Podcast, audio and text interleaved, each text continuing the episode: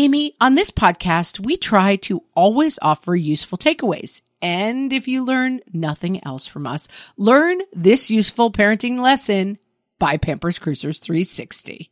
Pampers Cruisers 360 are the ultimate parent hack, the best diaper to use as soon as your baby starts standing or walking. Instead of ordinary diaper tabs, they have a unique 360 degree stretchy waistband that moves with your wild child. Pampers Cruisers 360 makes it so easy to change your baby, who probably doesn't stop moving just because they need a diaper changed. Just slide on to apply and away they go. And fear not, parents, Pampers Cruisers 360 offers an up to 100% leak free fit, and they just got even better with a new blowout barrier. Need we say more? For trusted protection, trust Pampers, the number one pediatrician recommended brand. Download the Pampers Club app today and earn Pampers Cash. Then redeem your Pampers Cash for exclusive Pampers coupons, savings, and rewards. Only redeemable via Pampers Club. Pampers Cash has no cash value. Suffer from giant head syndrome, What fresh hell? laughing in the face of motherhood. I think I look better when I drink a lot of water. With Margaret Ables And Amy Wilson. This is a horn of plenty. A podcast that solves today's parenting dilemmas. so you don't have to. I know how many kids I have and I keep track of them.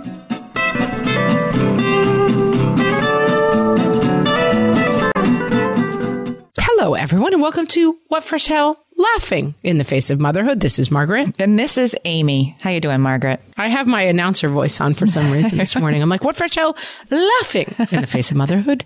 I'm doing medium. Amy, I'm a solid medium. How are you? I'm doing good. I'm feeling uh, ready for spring. I'm really, you know, I'm excited. well, that's irritating. Things are looking up for me. What do you have to be so jolly for? My God. I'm excited about this topic because this is one of those, it was a happy accident topic. It was maybe two weeks ago. I'm going to quote Margaret. She said, My mom definitely helped me have the perspective that it's a useless metric for life. This was about Jordache jeans. Sorry that you were the only one not with the cool jeans in middle school. Correct. Your mom helped you have the perspective that that was a useless metric for life and that you might spend a year being unhappy, but that your classmates were shallow monsters. And I said that I wanted to do a whole episode on these useless metrics for life because I think there's a lot of them. I feel like I do have to do a quick revisit because last week I was speaking about my parents in the context of like, you can't get pizza from a Chinese restaurant and they're good and bad at stuff. My dad, I want to say, listened to an episode of the podcast, like I want to say three years ago, where I said that perhaps he was not as involved with the kids as my mom. And he has yet to forgive me and brings it up like at least once a month. I mean, in a kind of a joking way, but he's like, Are you still making that meme podcast about me? Like, that's basically his impression of the podcast. Should he let it go or no? He's not going to. he should make like Elsa and let it go. But last week I was discussing my parents in this topic of like that they're a little bit more, they're practical people, you know, they're like, eh, we'll skip the kindergarten play. We're not interested in that. And that my mom, sometimes I would not go for her perspective when I was looking for like, you are beautiful and great because my mom was, her great gift was to be very frank. I want to say I meant this as a positive thing. And if it did not come off that way, like I meant it as a true positive. And this is the greatest example. Like my mom, we don't curse on this podcast, but she was no bull, you know? Yeah. She was like, I'm not here to sugarcoat it. And she helped me have an amazing perspective on my life. And I'm extremely grateful for it. But she was, she didn't pull her punches. Yeah. I think most of us can picture your mom because she's in you. Like, Yes. this isn't that important. Like, don't worry about that because that doesn't matter. I think that's a lovely perspective to have. And I didn't, Yeah. I definitely thought more of your mom for her imparting that to her young kid. Like, this isn't important. You just think it is. It's difficult to talk about anything on the podcast because there's 80 sides to everything. So sometimes I'm like, and that's why you just have to let it go. And it's like, but maybe that person is toxic and damaging. Okay. But if that's true, like it's hard to put a fine point on anything. But sometimes when I talk about people on the podcast, I have to be careful to say, people contain multitudes. And mm-hmm. sometimes I'm just speaking about one small part of them. And I love everyone and I don't want them to be mad at me about the podcast. Thank you very much. That was for my dad. When it comes to useless metrics for life, I want to say that the things we're going to talk about today, like some of these are metrics I live by and will continue. They might be useless and I like them and I'm going to continue to live by them. We're not saying they're bad metrics for life or that you're a bad person for caring about these things. It's just they're things that you could maybe put down. I want to put a fine point on this just for people who are like useless metrics. That phrase is not resonating with me. One thing that we talk about all the time is like a useless metric for your life is how much you weigh. That is the least interesting thing about you. Right. I don't care about it. I am a person who technically weighs more than most people think is correct. And I don't care. And we did a show a long time ago called Let's Not Care What We Weigh. And I'm not interested in how much I weigh. I'm very much not interested in how much you weigh. That is a useless metric to me for life. And it is something that I think a lot of women have been told is a central part of how valuable they are. But it is a useless metric. That's an example of a useless metric. right, right. That's a useless metric for life. All right, we'll start with an easy one. The giant baby head circumference is often a useless metric. Did you have any kids with giant heads? Have we not discussed this, Amy? I come from a family of giant headed people. I myself have a freakishly giant head. Like I cannot wear my husband's hats. That's how big my head is. we are huge headed people. It's like a characteristic in my family. One of my children's heads was bigger than my husband's when he was like three. Yeah, like it was evident early on this child cannot wear youth hats at the T, like they hand out the T-ball youth hats. So let's get another coach hat for this kid because the T-ball hat won't fit. That's me. Yeah. I can't wear hats. And I have to really think a tremendous amount about my hairstyle because a lot of things go really wrong on me because my Amy just spit out her coffee laughing. Oh, I'm so glad we don't do video because I don't want y'all to see our faces, but Wait a minute. I thought this was a useless metric for life. Apparently it's something you have to give a lot of thought to if you have a giant head. no, I just, it's still a useless metric, but my mom, so my sister and I had our first babies six weeks apart. I was first. And my mom, when I brought my oldest son home, was just staring at his head. And she was like, I don't know if I should talk to your other sister about this. Like she was genuinely concerned. Like I cannot believe how big this baby's head is. And should I somehow warn your sister that there's trouble afoot with the giant head genes? And I was like, I don't think that's useless. No, it's a useless metric. Like what's she going to do? The baby's coming out anyway. Well, I, so I did a little research on this. There's a writer for Slate named Ruth Graham. And this is actually from, I got to give a double shout out to Michelle Woo wrote about this for Lifehacker, an article, Your Baby's Head is Probably Not Gigantic. and her friend, Ruth Graham, was a writer for Slate, noticed that like her Facebook feed was full of moms saying like, my baby's head is 95th percentile, like 90th percentile, giant head here. And she was like, all of my friends have babies with supposedly giant heads. How is this a thing? So she looked into it, found out that the World Health Organization has this baby head circumference chart, but it's a worldwide chart. And like people in different parts of the world have, you know, bigger or smaller heads. So like 15 to 20% of babies born in the United States have heads that are supposedly 95th percentile for hugeness, but that can't be. I think my kids were like 115, but go ahead. So if you're listening to this and you're like, my baby has a giant head, like, first of all, you're not that special. Second of all, it's probably not something you need to worry about other than the hat sizes. I'm going to say I came in hot on this because I'm fascinated by head size because I suffer from giant head syndrome. But this is something I've never heard people discuss. The only thing I see is like that. It's like a wooden board, like a midwifery thing where you see all the like how dilated you need to be and the head coming through. And Yes, somebody put that on our group for Mother's Day on the Facebook group. yeah, I've seen that a lot, but I did not know that people were worried about the size of their babies' heads. I will also say that all of those kind of metrics, listen, I'm not a doctor, so take your advice from your pediatrician, not from a bozo with a parenting podcast, but A giant head. with a giant headed bozo. But that is something that I've heard a lot of people talk about is like these metrics of, you know, I've had friends who were exclusively breastfeeding and the doctor's like, well, they're not up to the percentile of weight. And my friend was Scandinavian and she's like, you Americans are freaks with this. You know, hmm. you've got to be in the 95th percentile for weight. Like I have a Scandinavian baby who's a normal size and like stop telling me that this weird worldwide metric is supposed to apply to my kid. So, I mean, I think that can be a useless metric. And I will also just put in your path that if you're spending a tremendous amount of time thinking about baby head size, it might be time to take up a hobby. Knitting giant hats. Knitting giant hats for me, please. Make them extra large. When you think it's large enough, keep knitting. Here's another useless metric that I do kind of live by 10,000 steps a day, that you should do 10,000 steps a day. To like be a good person. These kind of things drive me crazy. Like there's another one that is 10,000 hours of practice. Are you familiar with this concept? Oh yeah, that's a Malcolm Gladwell thing that you need to Malcolm Gladwell. if you want to get good at the guitar or soccer or knitting giant baby hats, you need to do it for about 10,000 hours. I constantly find myself in meetings. Amy has been in these meetings with me. That's like, are you a red orchid person or a blue cool water person? And I'm like, this is completely made up just so we understand. This is not an actual metric of anything. And I, this is my pet peeve, Amy. It's my pet peeve. You have your Star Wars lightsaber out. You're like just like you're just tilting at all these windmills. I'm cutting it down. I think that sometimes these things make sense to us. And it's like, are you a gatherer, a burner, you know, egret or a giant slalom? And I'm just like, if this helps you to make decisions in a specific way, okay.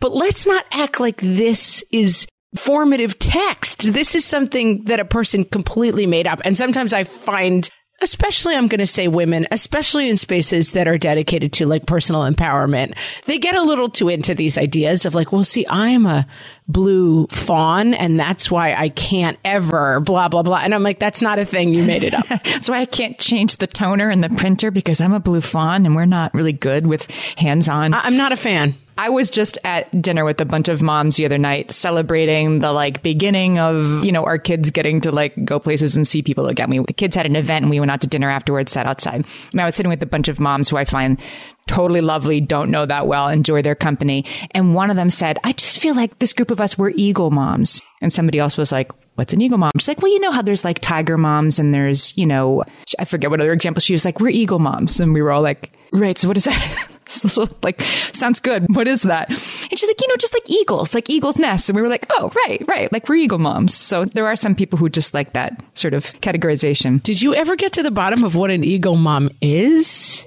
She sent a group text the next day with an eagle like emoji, like, Wow. hi, eagle mom. So she's sticking with it. I think it's very positive. I'm not totally sure what it means. We have giant baby eggs. My son recently, they had to name their um, Boy Scout troop and they took a vote. It was a tough early exercise in democracy. And the name that won was the Rats. And he's like, I don't even want to be part of a group called the Rats. And I was like, here's the thing. It's not a thing. You're never going to use it again. I was born in the year of the rat, and that's why I've always cast a gimlet eye on, on the Chinese zodiac thing. It's like, I don't want to identify with that. No, thank you. No. Can we go back to 10,000 steps, though? Because this is very interesting. Sure. All right. It's interesting to me because I'm a dork. So in 1964, the Olympics were held in Tokyo. And the Japanese government decided it was important to get the Japanese people healthy before the world came to Tokyo. Like we are a, a healthy people. So this clock came out in 1965 that was like sort of pushed by the government. Like everybody should buy this. It was a, you know, it was an early pedometer and it was called Mampoke. I don't speak Japanese. I'm sorry. Mampoke, which means 10,000 steps meter. That's what it means. And that's where the 10,000 steps idea came. Like the guy who named the pedometer thought Mampoke was a, was a cool name for it.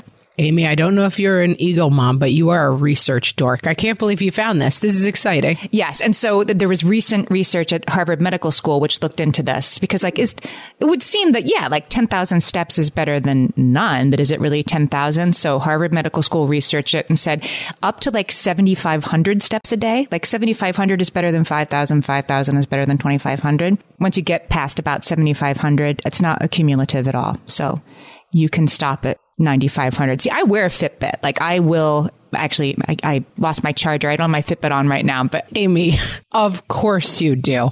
because it makes you want to like here's where these metrics can be useful if it makes you want to get outside and be more active because you want to get that little when you hit 10,000 steps on the Fitbit it gives you like a little silent like zzz, zzz, zzz, it just taps in your wrist have you ever felt the joy of that tap There is no joy in that for me. I don't need a oh machine to tell me I'm doing a good job, but this is the two kinds of people in the world. it's two kinds of people you and my husband, and we have a friend, couple friend, and we have friends, and it's like one member of the couple is obsessed and she and my husband can talk for hours about closing their rings on the iPhone. It's like all they care about on earth. and then me and the wife were just like, this is not interesting to me. Like, why do I want a machine bossing me around? I don't want anyone telling me what to do. And I certainly don't want to voluntarily wear a device that tells me what to do.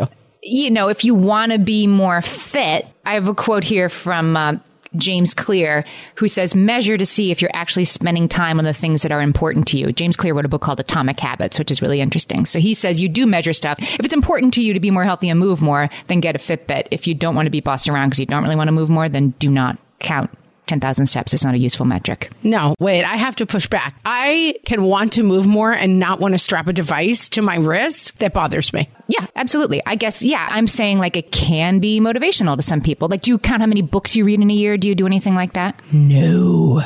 Yeah, he would say like tracking things. If you track how much you read, it'll make you read more. If you track how much you walk, it'll make you walk more.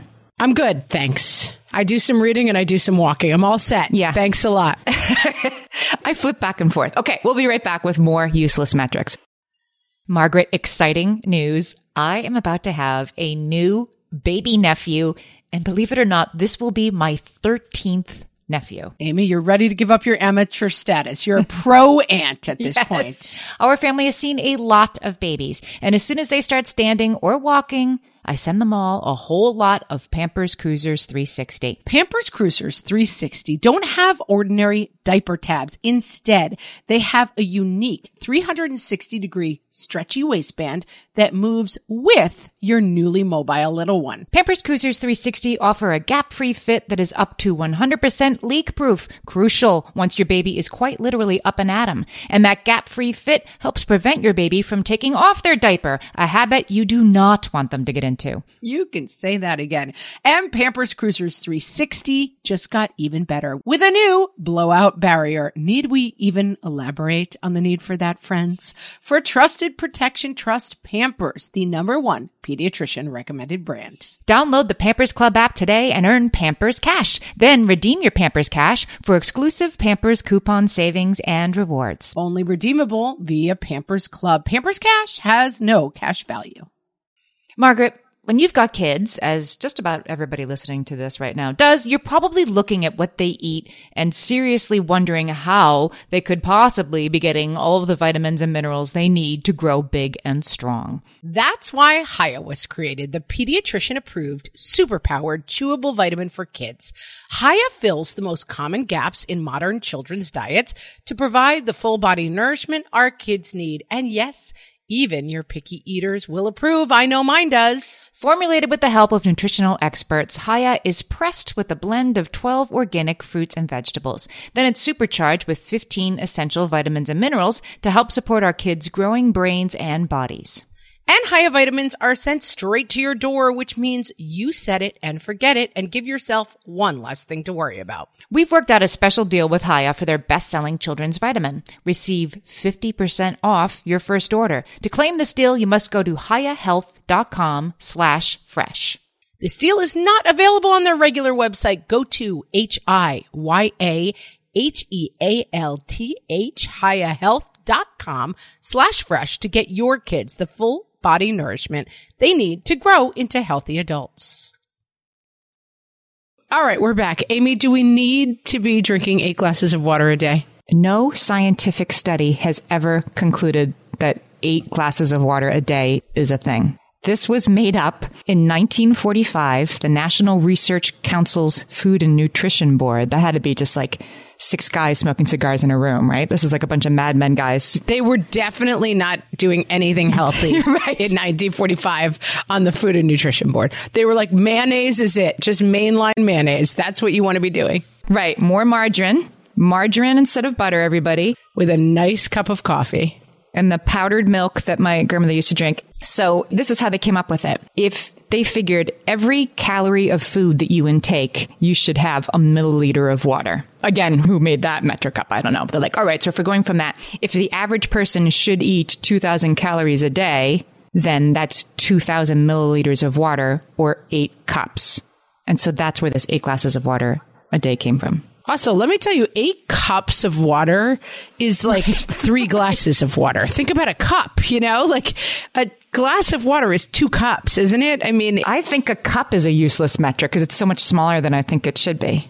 Oh, yeah. Whenever I try to track my food, I'm like, a cup of pasta? I think I had eight cups. Like, yeah. Right. Or a cup of cereal is a depressingly tiny amount of cereal. I mean, it's like a bite of cereal. You're right. There has been a slide here that eight cups of water a day became eight glasses of water a day, which is like 16 cups of water a day. Right. And like the water industrial complex is like working full time. Like we're all walking around with like a six liter bottle, a hydro flask. And I think we're drinking a lot of water. That's what I know. I do drink a lot of water. I'm thirsty all the time. Like I've like now accustomed myself. Like I can't like, go to the mailbox without uh, water in case I get thirsty. I drink too much soda, and sometimes I'm like, oh, I don't think I drank any water today. I think I had three Diet Cokes, and that was all my liquid intake. And that does seem sort of gross, but I tell you what, all three of my kids do not drink soda ever.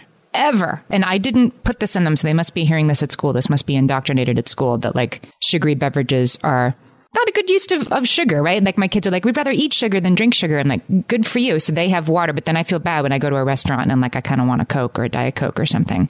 And then they try to give it to one of my kids and it's for me.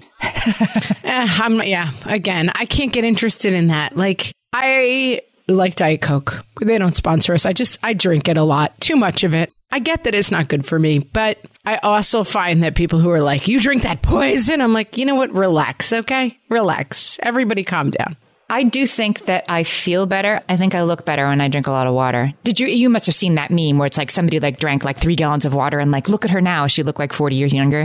Do you remember what I'm talking about? Oh, no, that's a terrible, that's terrible. I haven't seen it, but that sounds horrible. But if you spend any time on you're a bad person because you didn't drink enough water today, that's a useless metric for life. Oh, I would say so. I'm not interested. Is that a ring on the Apple phone? How much water you had? I don't know. I try when my husband starts talking to me about his Apple Watch. I just go to a special place in my head where I can't hear things. yeah, you talk about a meme. you know that Billy Porter hat that like had fringe on it and it opened and closed. I like my fringe on my hat just closes. Yes, when he starts talking about it. I'm going to put that in the show notes in case you don't know what Margaret's talking about. Oh, Amy, let's talk about the useless, useless metric that is perfect attendance. Yes. This is a whole deep thing. If you want to do a deep dive into perfect attendance as a useless and probably classist and racist metric, mm-hmm. go knock yourself out. There's a lot of interesting writing about it. I never really thought about this until I saw recently on Instagram a mom saying like, don't give out perfect attendance awards. It makes my kid with, you know, chronic illness feel bad. That's not fair. And like, I have a kid who has missed a lot of school for chronic illness. And I never like thought there shouldn't be a perfect attendance award like that. It's not like about making her feel bad, but it did make me consider, you know, why do we highlight this? Because we want kids in school. The more kids are in school, the more kids learn. That's got to be a good thing, right? But that no. perfect attendance is important? Maybe not. This is super complicated and I don't think we can describe it in 30 seconds, but one of the things that exists in the world that is worth thinking a lot about, but probably not during a comic episode about useless metrics is how certain systems of rewards reward behavior that is only available to wealthy people and tends to favor white people. And I think perfect attendance is a useless metric. Perfect attendance, it seems to me, encourages people to send kids to school a little sick. I mean, I definitely have done that, but this is pre pandemic, of course. Like, oh, your throat's sore, but you're not like, you don't have a fever, go to school, right? And because the more attendance your kid has, the better. Do you think that'll change after the pandemic? Where if it was like if your kid has a sore throat, everybody has to everybody in the whole class has to be fumigated and stay home for two weeks? Yeah, I mean, I just think this stuff goes way into like ableism and, you know, family situations that are more complicated than others and that perfect attendance is really a metric that seems harmless, but is in fact rewarding something that is not about what it thinks it's rewarding. And it's complicated, and maybe we'll find an article and, and, link to it because I understand why people think that perfect attendance is harmless, but I think it's probably not.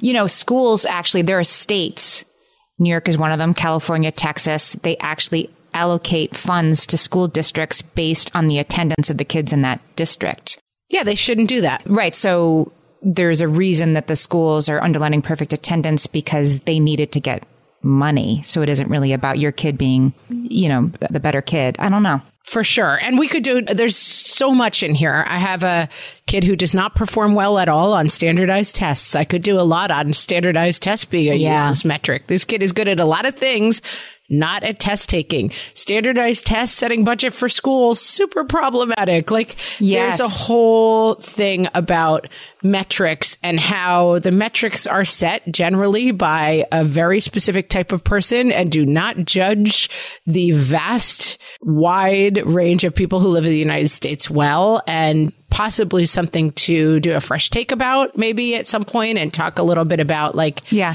and it doesn't mean you're bad if you're proud of your kid having perfect attendance it just means like this is a metric this is judging sometimes a fish by its ability to ride a bicycle which is not a good thing to be doing writ large Or their like hardy immune system, right? Like, or their just lucky break and Yeah, I don't know why we get extra credit for that. I think it's a useless metric. As you can tell, we haven't hit anything that I thought was a useful metric yet. So I'm sticking with a couple of these. My son is about to graduate from high school and he is not going to get the perfect attendance award because he missed one day of school freshman year. And it was the like class picnic. It was a, like, let's all get on a bus and go to the state park and run around.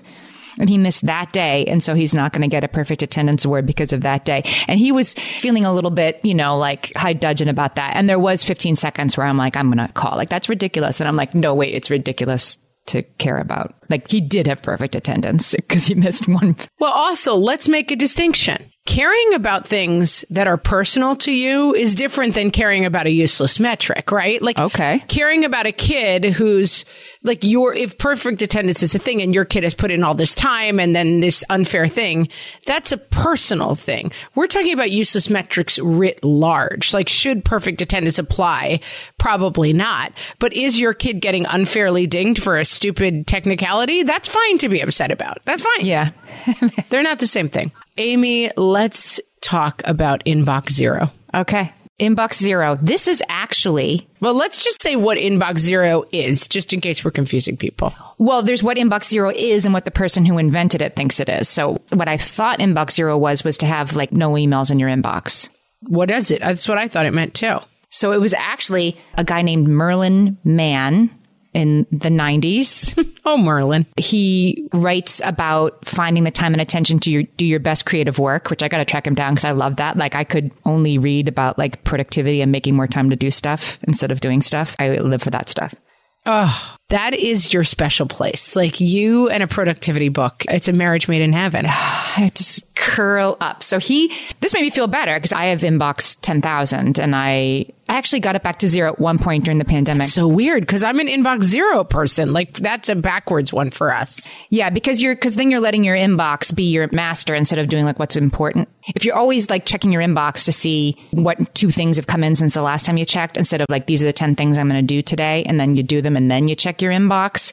So that's actually what he was arguing. He thinks that you should keep your email closed most of the time. And turn off your notifications. This goes back to another thing. I remember one time you asking me in another episode, like, aren't you looking when you see that number going up on your mail? And I didn't know what you meant. And then I realized it's because I have my notifications turned off. So I don't see when I look at my phone or my computer how many emails are waiting for me because I have that turned off.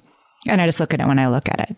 Do you look at every email that comes in though? You must. Yeah. And I have a bad habit of like, uh, I have to deal with that later. Uh, that's why I don't have inbox zero. Like, oh, here's the permission slip for that thing. Okay. I'm going to have to look at that when I get home. And then it sits there. And then I, then a week later, it's still in my inbox. But How many emails are in your inbox? oh my gosh, let me, let me look. Guys, this is very important. I have 988 right now, which is very, very high for me. That means because I have a train trip later this week and I know I'll go through this and get rid of them. But they're all like, because my problem is I don't delete stuff when it comes in. I can see that 11 have come in since we started recording this episode. I'm not looking at them, you guys. But yeah, I probably have 100 in there. I could have better systems around this, but My problem is that I need to delete as soon as I look at them. Like you send me links to record episodes and it's like link and it's just, I only use it once, but then I don't delete it. So then when I'm on the train, I do search Amy, what search link. I delete those all. Search Amazon. I delete them all, you know. search Amy, delete all. The other thing that I've gotten so firm about is like marking junk mail so that the only things in my inbox are real. You know, I don't have the like, did you want 10% off this face cream? It's like, I did not and get out of my inbox. So do you go through and unsubscribe to those? Yes. I will say Apple's gotten better because now in the top right corner, when you get one of those, in, it says unsubscribe right there. So it, you don't have to scroll through and find like the hidden little hyperlink that lets you actually unsubscribe. I'm going to argue that inbox zero in the way that we usually mean it, which is like you shouldn't have any emails in your inbox. Like when you go home with, when you close your laptop, when you leave your office, whatever, you know, when you close your phone because you're going to put the kids in the bathtub, whatever it is you're doing, you should have zero in there. And that's when you can exhale for a day well done. I am not in that camp at all because I think if I was busy responding to the you know the PTA request from three weeks from now, then I haven't been maximally productive. Yeah, I mean, we've yet to find a useful metric to me. That is useless to me. Again, we like, we're back to oneers, right? We're like, okay, the minivan's really messy for a week. And then on Saturday, you clean it out. Yeah. The inbox is crazy. And then I have a four hour train trip and I will sit there and. But do you do it? Like, I've only done this once in the last 10 years and it was during the pandemic. It was like, there's like everything's closed, nothing to do. I got to zero and like 12 hours later, I had 10 emails again. I'm like, I see. Okay. No, I like to go whenever I have a airline trip or a train trip. One of the things I do is I put on some groovy music. I get a playlist going. Yeah. And I go through and I just, it usually takes me an hour. I mean, it's not a huge job, but I just go through. I have some folders mm. where I'm like, oh, I'll move that to correspondence. That's a nice note. Or I'll move that to like, what fresh hell? I'll look at that email again someday. That's how I'm going to be on all of these things. Your weight? Listen, I know when I can't fit anything in my closet, it's time to like chill out. I'm not interested in my weight. And then, you know, it gets to a point that I'm like, oh, it's time to go back to one a little bit. I know what that looks like. Okay. I do have a useless metric for life that I just, my friend just put this on Facebook yesterday. She's like, if your leggings from last year still fit you, that is not a useful way to tell whether you're the same size as you used to be because your leggings have gently expanded to accommodate. Whose leggings don't fit them? I mean, is that even a thing? Well, your leggings do fit you, but when you go back to the pants with buttons, you may find that your leggings fit was not as useful a metric as you thought it was. Yeah, that's why we're wearing them, Amy. that's why we're wearing them. Tell your friend to slower roll. Okay. We'll be right back. Hey there, I'm Debbie Reber, the founder of Tilt Parenting and the author of the book Differently Wired. The mission of Tilt is to change the way neurodivergence, whether that's having a learning disability, having ADHD, being gifted, autistic, or some combination of all of the above, is perceived and experienced so differently wired kids and the parents like us raising them can truly thrive. On the Tilt Parenting podcast, I get to talk with authors, therapists, educators, and parenting experts who are committed to this mission. I ask the questions my listeners are most curious about when it comes to supporting our kids. And in turn, my guests share strategies for challenges, out of the box ideas for navigating school, best practices for therapies, tips for advocating, and so many thoughtful insights on what it really takes to help our kids grow up feeling seen and respected so they can create awesome lives for themselves. I know that raising a differently wired kid can feel overwhelming and isolating, but I promise you, you are not alone, and it can feel so much better. If you're on this parenting journey, come listen to Tilt Parenting. Together, we can shift this paradigm and show up for our exceptional kids with hope, possibility, and joy. Everybody. It's us, Blair and Molly, your old pals from Toddler Purgatory. Two moms who are also actors, who are also creative beings, who sometimes feel stuck. And now we're back with a whole new podcast about unsticking it, launching in January. What happens when life gets in the way of our creativity instead of nourishing it? We talk to all sorts of guests about how to break through the mucky, gluey, sticky, wall that can get between you and your creativity. We hear about their journeys, their successes, their challenges, and even their bougie coffee shop orders. Mm. So, join us, won't you, as we deep dive into how to unstick ourselves from the life gunk that can get in the way of our creative freedom. Get out of there, life gunk. Let us help you get back to your best creative self. Look for Unsticking It with Blair and Molly. Wherever you listen to podcasts, starting in January. Unsticking It with Blair and Molly. Because sometimes life sucks. And now, some metrics you can actually use. From the What Fresh Hell podcast. You put 16 things you absolutely did not need in your cart at Target, but then you came to your senses and took out six of them. I'm going to give you a hearty thumbs up, Mama. Your kid watched two times the recommended screens almost every day during the pandemic. But, important flip side, you kept them exactly the recommended amount alive. Solid W in your column in my book. That pint of ice cream, you ate it right out of the container while standing in front of the open fridge. It's not like you put it in a bowl and actually enjoyed it. So let's not count it. You watched nine episodes of The Circle on Netflix when you should have been getting some much needed rest. On the one hand, a mistake. On the other hand, some hard earned me time. Let's put this up as a tie and just move on. You were 15 minutes late to pick up, unlike your own mom who forgot to come at all. Twice. That's a little thing we call improvement. High five. Good news that person giving you unsolicited parenting advice, they have no children and have never spent any time around actual children.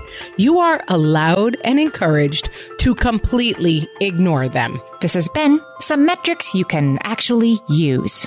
From the What Fresh Hell podcast.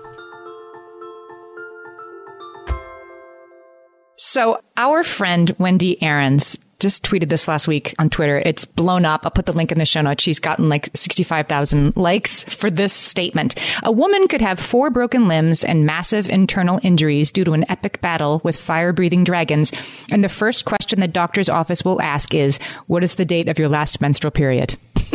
A useless metric for life. Yeah. I mean, Yes, I get it. They want to make sure you're not pregnant before they start doing things to you. But it is like, I am now at an age where I'm like, I'm just like, can we just say not pregnant? Because first of all, at my age, that's a hard date to come up with. Like, it's a little bit of all over the place and I have no idea. Mm-hmm. But I'm just like, can we just say, are you, pre- is there any chance you could be pregnant and skip it otherwise? Yeah, I feel like at the OBGYN, of course they should talk about this. If like you're at the urgent care because you have something stuck in your eye, like it's not we could skip it. we could skip it. Yes. But they want to isn't the reason they ask you because they want to make sure you're not pregnant before they get like little piece of toothpick out of your eye. Yeah, it is. I guess so, but they're just trying to make yeah, like you could take the toothpick out of your eye. That's right completely fine. You know, that's Wendi has hilarious, like many, many, many hilarious responses on here about like people going in for like a broken ankle again to the doctor's office and they're asked how often they exercise. And they're like, well, I'm not exercising at all right now. And then they're getting like a lecture from this, you know, resident and how they really should exercise more. Like, well, I would except for this broken ankle, which is why I've come. They've got to get through this list and do metrics and make sure they're talking to you about your BMI and how much you exercise and the date of your last menstrual period, even if you're there for like the stomach flu.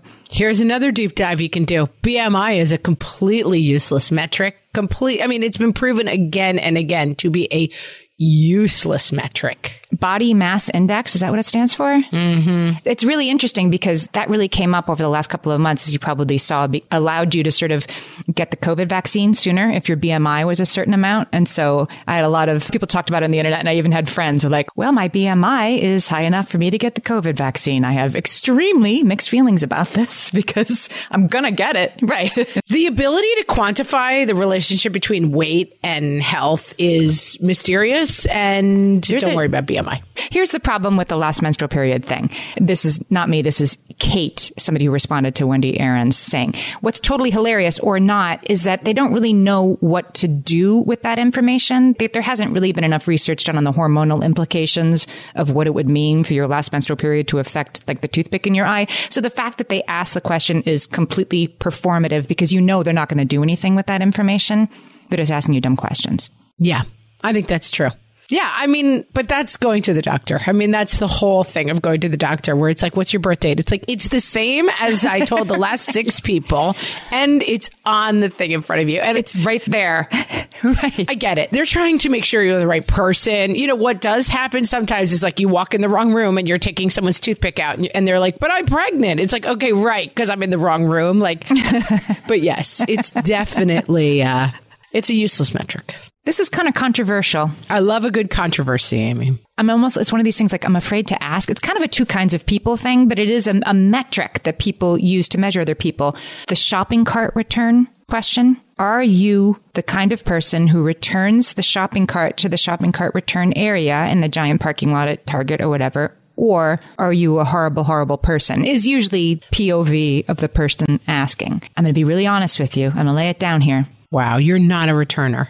I'm a semi returner. Mm. You know what I mean? I might not walk all the way. If there's already three, if somebody has established a satellite junkyard, Oh, that's different. So you're you don't leave it like where it's going to run into someone's car. You will put it on the satellite island. I will push it over by the three other ones that have sort of been gathered into a pile, hmm. but not walk it 50 feet to the place. I'm just going to leave it where it is. You won't just be like mic drop. I'm all set and just let it go rolling around the parking lot willy nilly. No, no, no, no, no. I'm going to anchor it. I will, like, there's a couple sitting there. I'll jam it into the couple that are there. So I know it's, mine's not going to roll away. I believe that's a moral middle ground that you're in. Like it's not right, but it's not awful. But if you are the person who leaves your car in the one empty spot, you're a terrible person and there's no redeeming you. Yeah, I don't feel that strongly about that. I feel like the parking lot is a very large place, which means both that it's too far to return. No, it's because you live in New York City and you don't have to deal with this that much. That's why. I mean, it's because you don't have to deal with it enough because you don't understand that like the wind blows the lone cart around and dents your car. Like it's, there are consequences to this action. I am so distracted whenever I'm am in this situation with a giant parking lot and a giant shopping cart. Like I'm so caught up in the wonder of that moment. You're right. Like I love being able to park anywhere. You're like, I'm in heaven. What worry do I have about a lone cart rolling around? Right. This is a horn of plenty. This parking lot with plenty of spots and plenty of shopping carts. Just park somewhere else. Yeah. I mean, I feel that the shopping carts should be returned. I believe that finding a shopping cart self-created island and joining your cart to them is a moral middle ground that should be avoided if possible. But I also feel that sometimes the parking lot design is so mysterious. Like the shopping cart return is farther away than the store itself, you know? And then it's just like, why did you have to make it so complicated? And it's a very windy parking lot. So in the winter, it just gets freezing, but I would never not return my cart. I mean, I just, I would never do it. It's wrong. So the sort of like medium, like these other four carts are here because that's just thing is just too far away. Is that okay? Should I bring all of them back? I'm not here. I wasn't sent to Earth to judge people who use shopping cart islands created by other people, but I would just, I would probably just bring it back, Amy. Okay. All right. I'm going to change my ways. You know, I get it. You don't think it's a big deal, but it's like when you have to do it every day and then you're like, I finally found a spot and then there's like a shopping cart in the spot. Then you have to like stop your car, get out, put someone else's cart away. It's annoying. Okay. All right. I was just listening to another podcast. It was like, ask yourself these questions. It was, I was just kind of laughing because I like to goof on nice people, but it was like, ask yourself these questions. Are you doing it out of love? Is it helpful to others? And that, I think I'm going to just send you that checklist and, and that's, and we're going to have to examine your shopping cart. All right. Here's something I want you to examine. Please. Because I wanted to get something on the other side of this because I had a feeling we were going to get to the end of this list. I'm like, Dom, Dom, no, don't do it. Yeah. I, I haven't found a useful metric yet. Yeah. Atul Gawande, who is a surgeon and an author. I love Atul Gawande. So he wrote a book called Better, A Surgeon's Notes on Performance. So It's so good. heed Atul Gawande. He says, count something. One should be a scientist in this world. It doesn't really matter what you count. You don't need a research grant. The only requirement is that what you count should be interesting to you. What does it mean? Well, I think it's like keep track of how many books you read if that's interesting to you. Keep track of how many steps you do in a day or your Peloton power thing if that's interesting to you and leads you, like James Clear was saying. Like if the Peloton, like you're on a four week streak, keep it up, makes me get back on the bike and do another Peloton, then that's a useful metric because it's making me want to get the stupid star when I finish or get the little like bzz, bzz, bzz on my wrist when I hit 10,000 steps. If it leads me towards a more active life, which I've set for myself as a kind of goal, then counting is a good thing. Sure. I mean, I definitely have metrics in our life. We have metrics in our work, right? We know how many people listen to the podcast. Yeah. We know how much money we make. Like, uh, we, life is made of metrics. I know how many kids I have and I keep track of them. Good, good. That's good. I'm glad about that. I always know how many. So yes, I think in that way, there are useful metrics. And sure, there's plenty of useful metrics, right? Like you want to know how you're doing. And I'm big on the idea of like, know the truth, you know, because sometimes I find this when I try to, you know, get back on track a little bit with my eating. I'm like, I had nothing to eat today. I don't know how I gained six pounds. Well, I did have those, you know, I mean, that's why I write down food when I'm trying to get my act together because of course you lie to yourself about everything. And so it's very useful to examine honestly what you're actually doing and very easy to be like, I cannot imagine how this happened because I always blah, blah, blah, blah, blah. So yeah, I think being honest is good, but being obsessed with useless metrics is not. We often forget that thing of like, it takes 10,000 hours to achieve greatness. And we internalize that as if it's a real thing. Right. As if like 9,500 aren't enough. And then we're like, that's something Malcolm Gladwell said 20 years ago. It may or may not be useful. And it really may or may not be true. And that we tend, I think, as people who read parenting books and try to be better people, sometimes to cling to metrics that we have to stop and be like, is this useful? And I think that's why perfect attendance is interesting. And I think as we try to include more and widen our world, that some of the metrics we're using are excluding other people in ways that we don't understand. I like thinking about metrics, but I'm really like thinking about useless metrics. It makes me think of Michaeleen Doucleff when we had her on the show a couple weeks ago, and her book is called Hunt Gather Parent. She's a scientist, and when she would visit different civilizations around the world, the parents would have many, many fewer interactions with their children per hour than she did. Yes. So she watched a woman, and she, you know, she was anthropological about it. She counted that this mom talked to her child about three times an hour like, you know, put your shoes on, that kind of stuff. And then she tracked her own and realized she was doing 60 times an hour. And she tried to work it back down to three and how hard that was. And I guess, yeah, that's what I'm realizing talking about this, that it isn't three times an hour good, five bad. It's by counting, you will move for her, for Michaeleen, it was useful for her to move towards not being on top of her kid every second of every day. So if this metric helped her do a hard reset on that, and now maybe she gives her 25 instructions every hour, then it was useful, but it isn't. Yeah. You can't get trapped in like three is good, four is bad, five is start over, you've done a bad job. Yes. And we as a collective humanity mustn't get trapped in like, size eight is the right size for women to be. Yes. You know, and perfect attendance is the right way for kids to be good. And here is a metric that is easy for certain people to achieve. So we make it important and we don't realize like there are a million things that keep people from achieving this metric that don't have to do with whether or not they are valuable people or not. Well said. That's what makes a useless metric. Look at your giant head doesn't mean that you don't have a lot to offer. Listen, people, I can hold it up straight if I work really hard at it. And someone is out there right now knitting me a giant I hope so. instead of what are they doing it instead of? Instead of thinking about their baby's head size. Instead of drinking all that water, all those cups of water a day. Amy, we solved it. We solved it. Friends, we have a big metric coming up and it's not useless. It's how many of you have subscribed to our new podcast, Toddler Purgatory. We want that metric to be 1 billion people. Okay.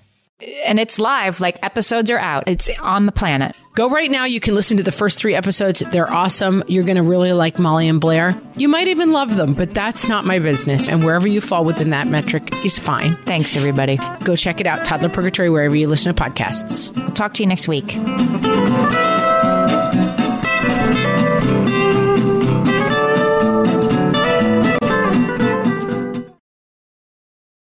If you like this show, there's a decent chance you'll also enjoy the Shameless Mom Academy. Hi, I'm Sarah Dean, the founder and host of the Shameless Mom Academy.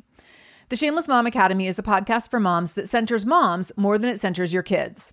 I'm not going to teach you how to make baby food or how to make your three year old or 13 year old stop having tantrums. Instead, I'm going to bring you back to yourself.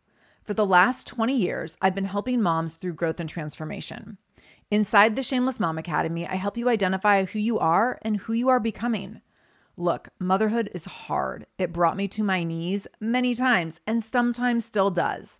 Returning to who I am and who I am becoming allows me to decide how to show up in all those sticky motherhood moments, but also in all my other relationships and in all the ways I show up in my various communities. So come check out the Shameless Mom Academy wherever you listen to podcasts. I'm willing to bet you'll leave feeling a little inspired and maybe even completely fired up. And you'll probably laugh a few times because I promise we never take ourselves too seriously over here. With 700 episodes to choose from, you're likely going to find something that sparks and speaks to you inside the Shameless Mom Academy.